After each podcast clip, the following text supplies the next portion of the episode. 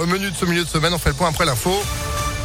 Et c'est avec Sandrine Ollier. Bonjour Sandrine. Bonjour Phil, bonjour à tous. À la une, une vague de chaleur arrive en France d'après les prévisions avec un épisode de sécheresse qui va se poursuivre ces 10-15 prochains jours malgré les orages annoncés et donc les premières hausses significatives de température la semaine prochaine. 3 à 8 degrés de plus que les moyennes de saison avec un pic attendu les 12 et 13 mai. On pourrait atteindre les 30 degrés. La météo, on y revient à la fin de ce journal avec Phil.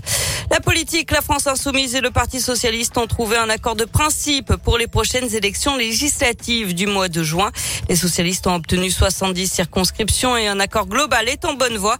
Les discussions sur le fond doivent se poursuivre ce matin. Le Conseil national du PS sera ensuite saisi dans les plus brefs délais pour validation.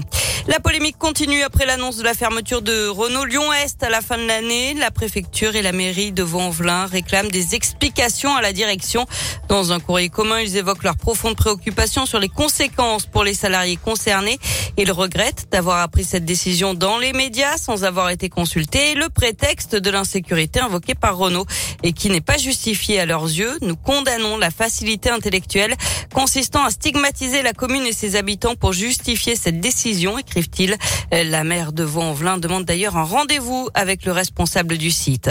En bref, l'avenir du quartier du Tonkin à Villeurbanne en question. Réunion d'information et d'échange ce soir à 18h30 à l'espace Tonkin. Parmi les sujets abordés, le futur de la clinique du Tonkin qui a déménagé en 2019 vers le Médipôle, la création d'une médiathèque ou encore l'embellissement du parc de l'Europe Jean Monnet.